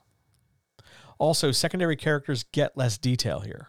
They're detailed specific to the needs of the story. The reason we have Sidney Longstreet or Peter Lorre described the way they do is because of not so much who they are as beings existing in the greater whole, but because they're part of the story. Why we made the the lady all sexy and flirty is because it's accomplishing something in this story, even if she's going to be sexy and flirty everywhere it gives them some dimension. It's a good question. It's a very good question. On we march to the next permutation. The procedural detective. Uh, these are your cop shows. These are your cop books, your 89th precincts, your Don Winslow, you know, badge swagger, propaganda. Let's go do it for America and the flag. And all cops are good people and not at all the violent enactors of the state much like Hard Boiled, a procedural detective is dominated by the investigation. Uh, nowhere is this more apparent than in the boomer friendly shows of various alphabet listed government organizations. It's all about the investigation and the lab and the weird quirky person on our team and the and the you know the the charismatic one and the tough as nails one and the rule breaker or the rookie or whatever smaller tropes are there the procedural is all about the investigation, figuring out who could have done it and the reader following along. However, the procedural detective, out of all these flavors of detective, they're the most cop. They're the most officious. They're the most lawful. And I don't mean lawful in a good way, I mean they're full of laws. So 1312 were appropriate, friends and comrades. And because they're the most lawful or they're most litigious or the most censorious that way, there are very clear delineations between here are the good guys and here are the bad guys. The clearer you make that distinction, the easier it is to stay procedural because there's never really a lot of distraction. There's never really a lot of noise to signal, if that makes sense. Also, in a procedural, there aren't many clues there's a lot of discussion and, and interpretation of the clues that there are, but there's not really a lot of clues. Like if you go watch any episode of like NCIS, you're never going to get more than four clues. In part, that's because it's a 48 minute show, and in part, that's because your audience probably doesn't have developed an attention span or an expectation that there's going to be more clues, and some of them might be distractions. So there are very few clues. And ultimately, your climax in a procedural detective story is a confrontation between the clear good and the clear bad. Sometimes this is a fight, sometimes this is a shootout, sometimes it's a running thing, a car chase, a screaming match, something. There's a confrontation as your story's climax. And your secondary characters, like in Hardboiled, serve the A and B plot first. Your quirky lab character, your nerdy, you know, expert who comes in for five minutes. Uh, sometimes there's a Matt says there's a very special episode ugh, where the criminal is sympathetic for the cop to look sad at the end. Yes, um, because sometimes in an effort to make the cop palatable, we we muddy the waters. Sometimes we disguise the 12 in our 1312. Sometimes we want to make it look like these are real people with real consequences, but we know what's going to happen because the institutions don't change. Which is a great way of segueing into the idea that the mechanics of investigation always work. It might take a while. They might need more data. They might need to do a thing or get a thing or, or just spend more time. But the investigation is always accurate they eventually always do the right amount of code hacking or DNA testing or printing off of papers or looking at monitors or staring out the window or whatever. And the investigation always works. And that's part of what creates this reinforcing loop between these secondary characters are here to do that investigation. They're here to do the mechanics, and the mechanics always work. So we're always justifying the need for our lab person to be quirky.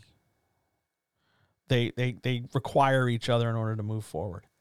The satisfaction of the story comes not in getting it right necessarily, but seeing it be right and seeing the crime stopped. The bad guy gets what's coming to them, one way or the other. That's where your satisfaction comes from, which is not always the most satisfying thing in the world, but there we are. That's what's up. Shall we move on from procedurals?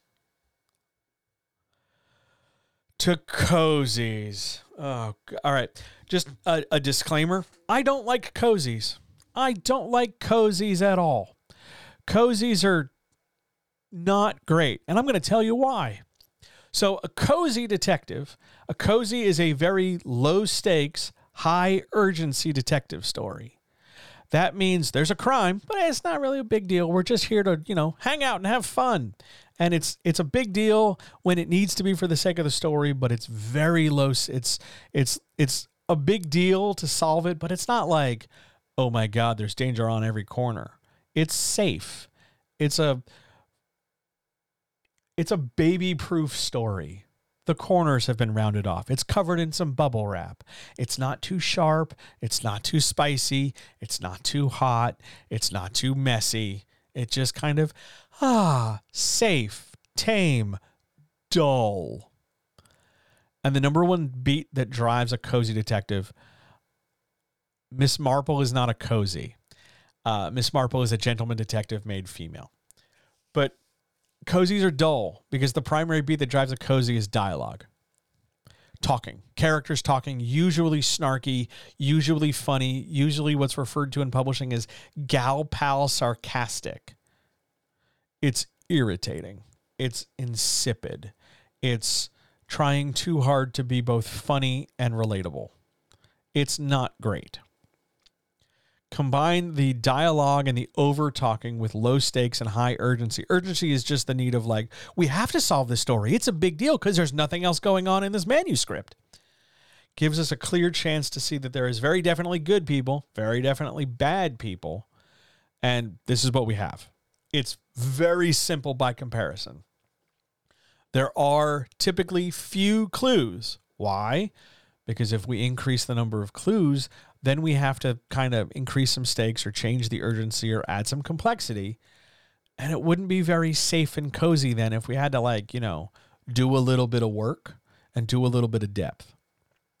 Cozy detective stories are detective stories, but they're not as deep or as messy or as dark or as grim or as uh, fractal as your other forms. Confrontation is still your primary climax because it's the most evocative. A big moment where the, the killer corners us, or we walk into the room and go, We know you did it, Kevin. Okay. It's the most simple, it's the most straightforward, which in turn can make it the most dull. And again, much like with our hard boiled and procedural and stuff, your primary character, your secondary characters are going to serve the plot. They're there to be suspects. They're there to be, you know, characters who take up space that you get to write about. They're not there to develop the great and world history log. They're not there to, you know, give you backstory on the detective unless it's absolutely critical. They're there just for the functionality of the story. In a cozy, the big thing that drives the story along is not the mystery itself. It's not the character's ambition to solve the crime. It's the relationship of the character to other the main character to other characters. So if your detective is the one lady in her book club and the book club has gone off to the secluded hotel and there was a murder at the hotel, then your relationship with the ladies in the book club are part of what drive the story forward because maybe one of them is the killer. And treading in on that relationship and finding out that we all really never liked Mildred and we suspect Mildred is the killer, then that relationship is fuel and currency we can spend and expend and tread on to develop our story. However, it's important to know that in a cozy, there's almost always a positive outcome bad guys get what's coming to them. The the body count or injury count is pretty low, and what injuries are there are not terribly long term and traumatic. You know, it's just kind of like, oh, I got, you know, I split my lip and I broke my shoe and I make a joke about it and we move on. There's almost always a positive, almost always a low stakes outcome.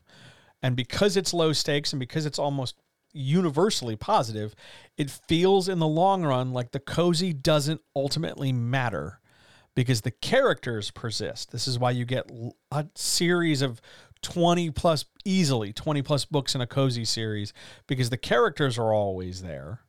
And sometimes the characters come with best friends or gal pals or pets or siblings or children or, or caretakers or coworkers or somebody who just is, you know, this is where you get like the really unfortunate gay best friend nonsense where a, the, that secondary character is there just to be the butt of the joke or to be the outlet for other storytelling stuff. They have no real relevance or ability. Sometimes they're damseled in the story and they're, they're held at gunpoint or something. But ultimately, they persist more than the specific plot does. Just because in one book we rescue, we we stopped a jewel thief, and then two books later we stop a murderer. Three books down from there, we're stopping an art thief, and it, the other stuff happened, but it didn't like entirely matter. Each story is a little bit too isolated. Cozies are nice. I'm sure they pay the bills, but I honestly think that anybody who can write a cozy should push themselves to write something else push deeper into detective fiction. Try something hard boiled, try something straightforward, try something hell, even try something procedural. But if you're if you're if you're doing the cozy, your training wheels are on. Take your training wheels off. See where else you can go. Where else can you go? How about a reluctant detective? The reluctant detective has a lot of overlap. There's high crossover here because any detective can be made a reluctant detective because the primary issue in a reluctant detective is that they didn't choose the case. It finds them. They didn't want to be involved. They're not even supposed to be here today. And in fact, initially, the main character sees no relevance, no reason to get invested. They're on vacation It's not a big deal. Somebody else will handle it. But remember, back at our, our early rules of detecting, the main character, your detective, is the only character who can solve it. But because they perceive no relevance initially, there's a lot of resistance or reluctance to get involved. However, over the course of a reluctant detective story, actions and reactions escalate, eventually forcing the main character to get involved. So, the revelation hey, Kevin did it. That's what's up. Here are the clues. That revelation is earned because everything escalated up to that point. And because everything escalated, all the risk has compounded. Once a detective gets into the story, danger picks up. Whether it's physical risk, emotional risk, social risk, whatever, danger picks up. Your secondary characters, whomever they might be, however many there might be, are the reason why the main character comes to interact with the case or the, the crime or the problem at all. They get invited to the island, they're on the train hanging out, and then oh by the way, this happens. They're they're just there on vacation. It's part of the convenience and the handwave of the conflict finding the main character. It's almost always facilitated by a secondary character. Whether or not that secondary character dies is variable, but it's pre- they need the detective, and ultimately the detective needs the case, but it's not necessarily the same thing. However, with a secondary character in a reluctant detective story, their inability to solve the case is the character is your main character's opportunity. So, um, an off-duty cop, all cops are bastards, who gets brought into a case and then says, Hey, I got to go talk to my friend, the detective, because I can't solve this one. Mr. Holmes, I can't make heads or tail of what, you know, this German word on the floor means. What do I do? Your secondary character's inability creates opportunity for your main character. That is your primary formula for a reluctant detective. But let's move on to something a little bit slightly different. The urban fantasy detective is currently vying as your most popular current detective type because magic. Ooh. In urban fantasy, whether we're talking about wizards or witches or warlocks or necromancers or this, that, or the other, magic is a hand wave. It's a catch all. It is the solu- it is the solver of problems, but also possibly the instigator of problems. It is a tool that allows investigation to occur. It is one of the primary reasons urban fantasy detectives work. They do shit that other people can't do so that it's not just a, I'm making air quotes, boring detective story. However, because it's magic and because there's a lot of stuff going on, the world building of urban fantasy is critical whether we're talking about one city and developing its supernatural reality, or whether we're talking about the world or different realms of fairies and whatnot, world building is critical. If you fail to develop the world in urban fantasy, shit gets boring fast. And again, there's very high crossover with things like Reluctant Detective, Cozy, um, even procedural, depending on how you write it. You can weave urban fantasy and urban fantasy elements in and out of all these other parts. Urban fantasy is also therefore very easy to scale. Our first books are the detective just figuring shit out, and by, you know, 10 or 12 books in, they're dealing with global level threats you can scale up urban fantasy pretty easily. However, there's also a danger in scaling it up because if you scale up too fast, all of a sudden, like a book ago, we were just dealing with like a local problem, and now all of a sudden there's like a, a deity stomping across the ground, and I'm expected to believe that the detective can stop them. Be careful with your power scale. Be careful with how quickly you ramp things up in urban fantasy. Likewise, your A and B plots braid together pretty consistently and pretty easily. Yes, our case is the main plot, our A plot, but our B plot is what the character is going through. And so often that's a second case or a relationship with another character that f- invades or fits in with the main plot. And everything ultimately tangles together. Your clues lead to action beats. So I find a thing and that immediately puts me into a circumstance or circumstances where there's danger, where there's something I have to do that will have consequences. I find those muddy boots. I accuse that guy. He punches me in the nose. Clues lead to action beats. That's going to make each clue feel consequential and material and important.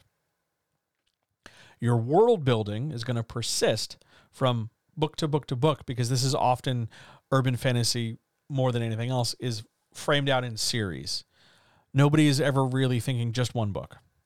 It's one book's great, but I have plans for two, three, four, five more because your world building persists because of how much detail you put into it in order to establish that it has this the architecture to support all these individual cases or problems for our detective.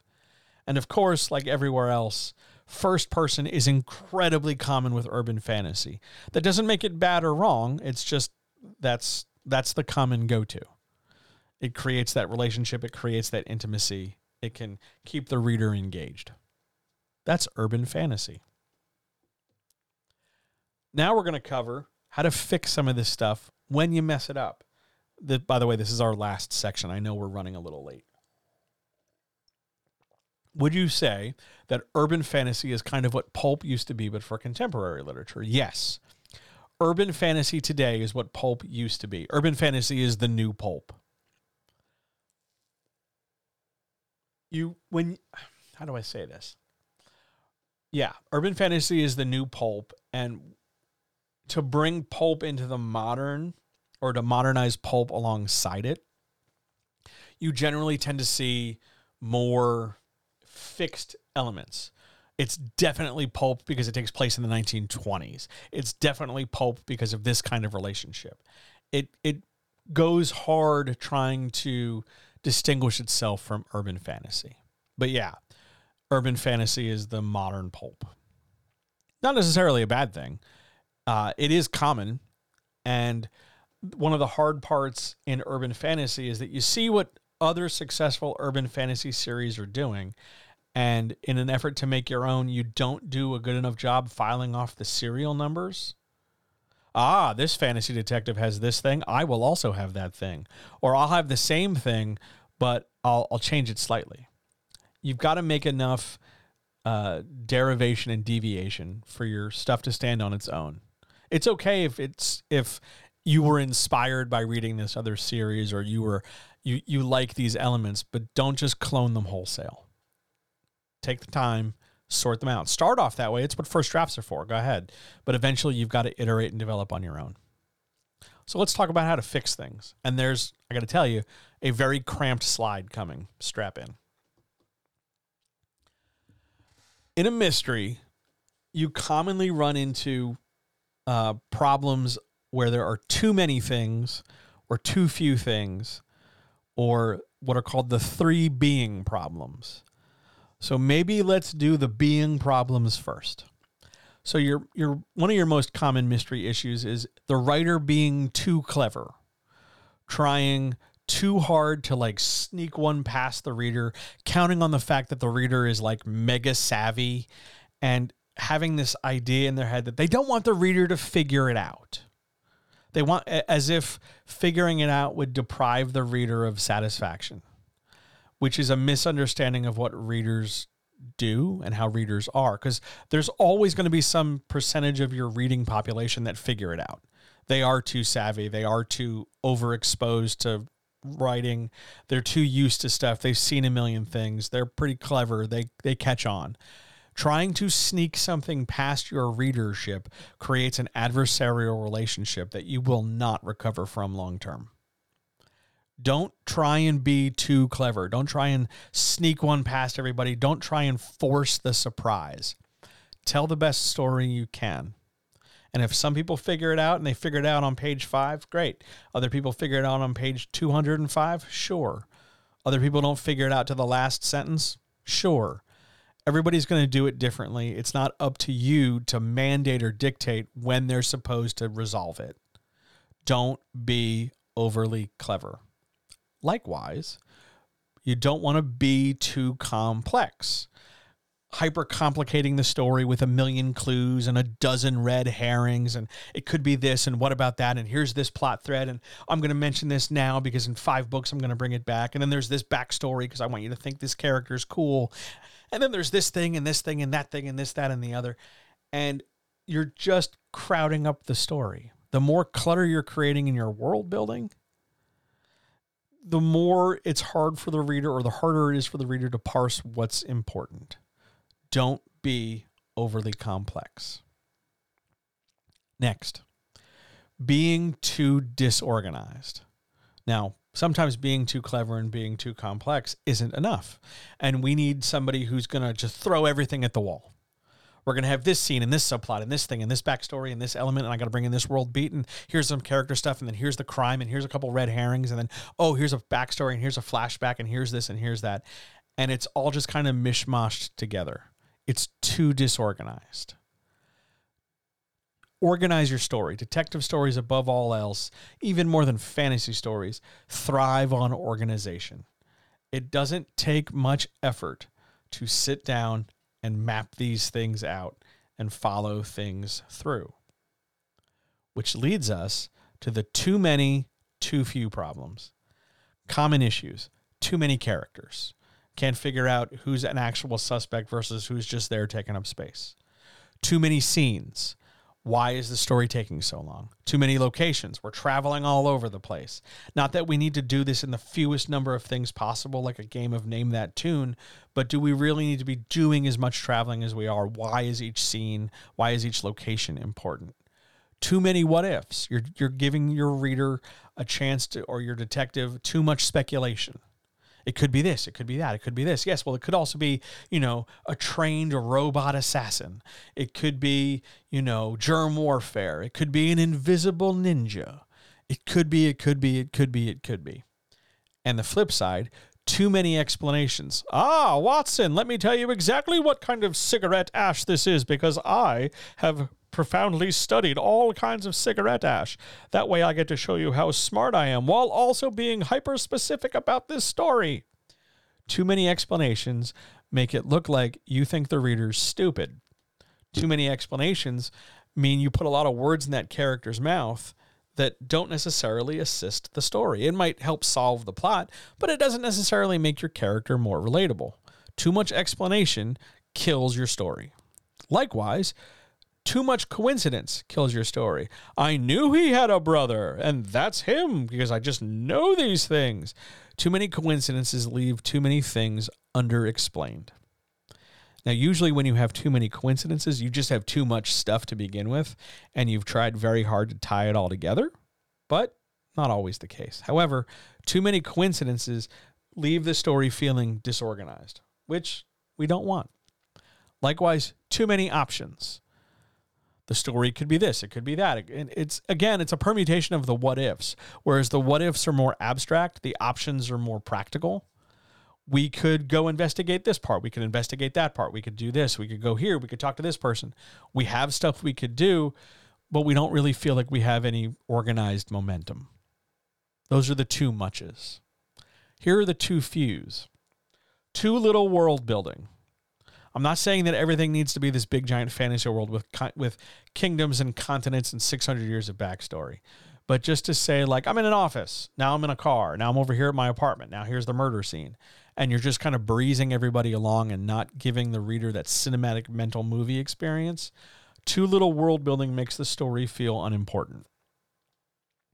Too little or too few motivations the character has also helps the story feel undercooked. Why is the detective doing it? Well, I guess because they're a detective and that's what detectives do. It's not enough. Not enough at all. Your motivation has to carry your detective forward through the course of the story. Whether it's, I've got to solve this thing because I can't let it go, or I got to solve this thing because somebody's counting on me, or I got to solve this thing because it's the right thing to do, or whatever. There's always motivation. Make it apparent, make it clear, have it run through everything too little risk or too few challenges mean that the character isn't really working. It's not hard for them to do it. They're just they're just sitting there. Again, like we talked about, if I can solve this story by texting, why hasn't anybody else? Too little risk and challenge is often indicative of an author afraid to put the character in a hard situation. Maybe that's a writing thing. They're not sure how to write a difficult scene. They don't want to they don't know how to write that. They don't know how to express confusion or express uncertainty. So they just don't. They always put their character Sherlock Holmes in a situation where um, they always seem to know things.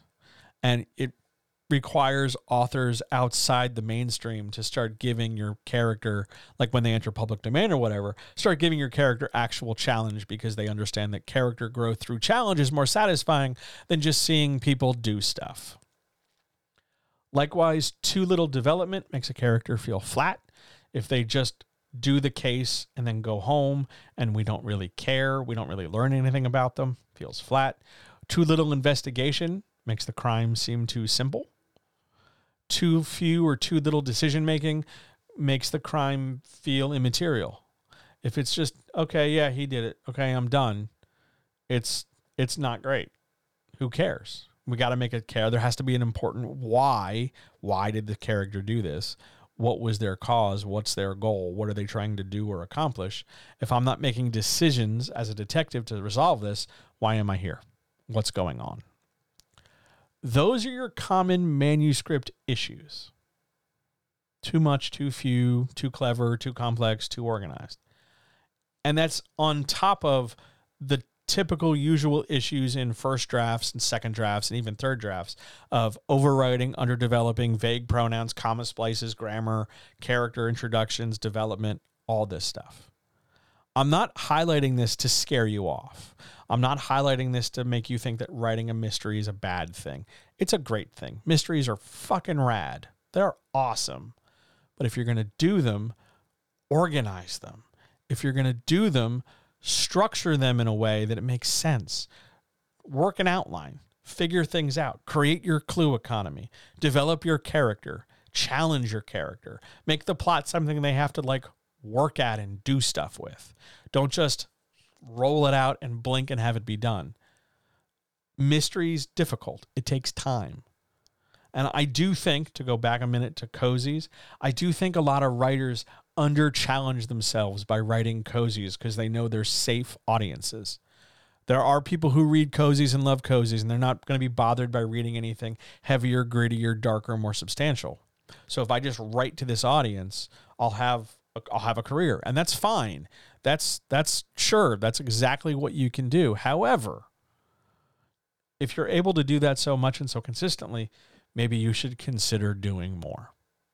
That's that's where I'm going to leave that part at the very least because I'm sure somebody's going to hear this and then, you know, come at me for knocking cozies. Hey, you could do better. That's all I'm going to say. Are there any other questions? Otherwise, we'll get out of here for the night.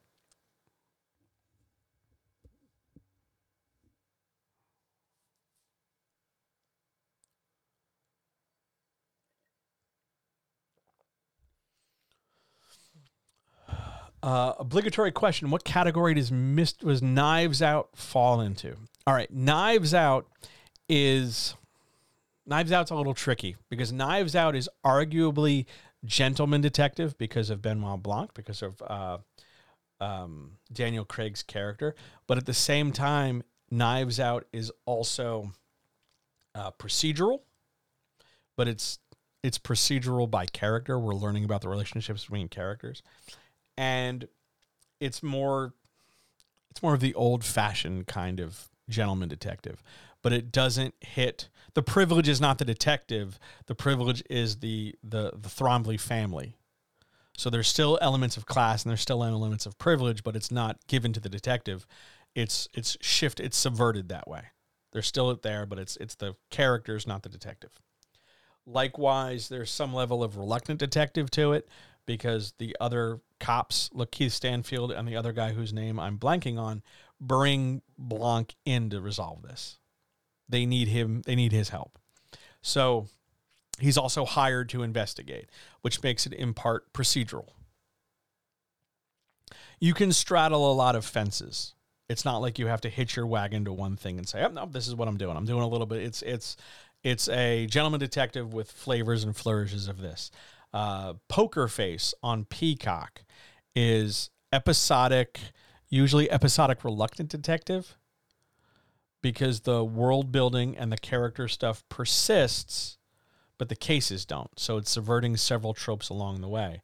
It's also uh, a female driven story and it's also um, a class story because it's uh, it's a class detective story, which is something I didn't cover here, which is the idea that you're detective is of a certain status and the rest of your world isn't. So uh, you get like Rockford, the everyman, investigating the rest of civilized society, that kind of thing. Or in this case with Poker Face, it's uh, Natasha Lyonne's character investigating a world where she's an oddball.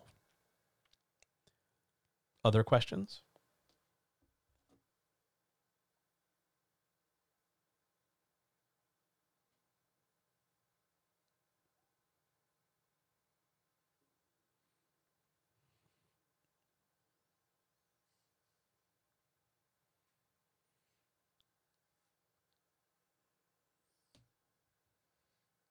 Anything else? Else we shall head on. Do I think there's a mystery type that's currently underrated and underrepresented? I do.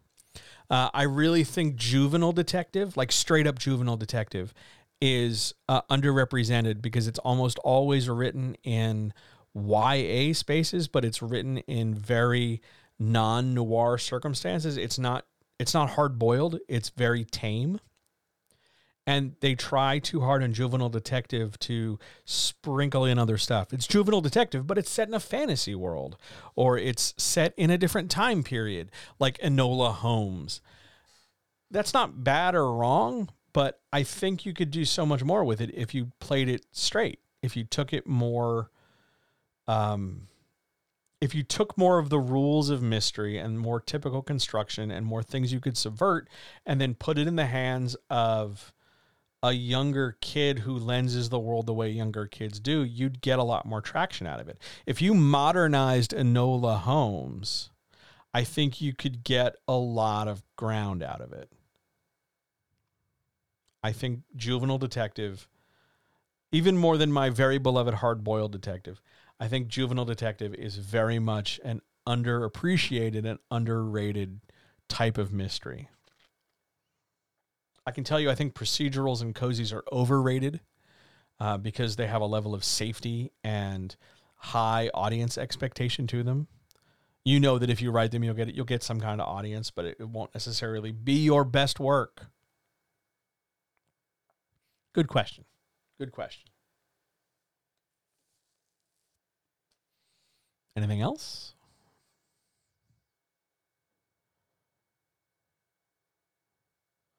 Else we shall get out of here. I don't have outro music tonight. So we'll just have to hum something. To the outro. I want to thank everybody for being here. I really appreciate this. I honestly thought for like the first hour I was just talking to myself. So it was nice to have people come in and ask questions. Thank you so much for being here. Uh, I will see you guys tomorrow for the writers chat right here on both Twitch and YouTube at 7 p.m. Eastern. I'll see you right back here for the Writers Chat. Thanks so much for being here. Uh, this will go up on the podcast feed later tonight. And um, this will go up on YouTube tomorrow. Although, apparently, here's the thing I found out since I'm live streaming on YouTube, it's already on the YouTube channel. And I don't know if my uploading it is unnecessary or not but it's already up on YouTube. You can go watch this, or you can go watch it in the VOD on Twitch or whatever. So thank you so much for being here. Uh, if you dug this and you want to see more, the, the best thing you can do, uh, jump over to patreon.com slash John helps you write better and tell me you want to see more and tell me what more you want to see. Do we want to do other genres? We're going to do fantasy at some point, but do you want to see me do sci-fi? Do you want me to do like a particular kind of romance that I didn't cover before? Do you have a, a genre you want me to talk about? Let me know and I'll be more than happy to put something together. So I will see you guys right back here tomorrow, Wednesday, the 22nd, for the Writers Chat. Until then, all power to all people. Have a great night. I will talk to you very, very soon. See ya.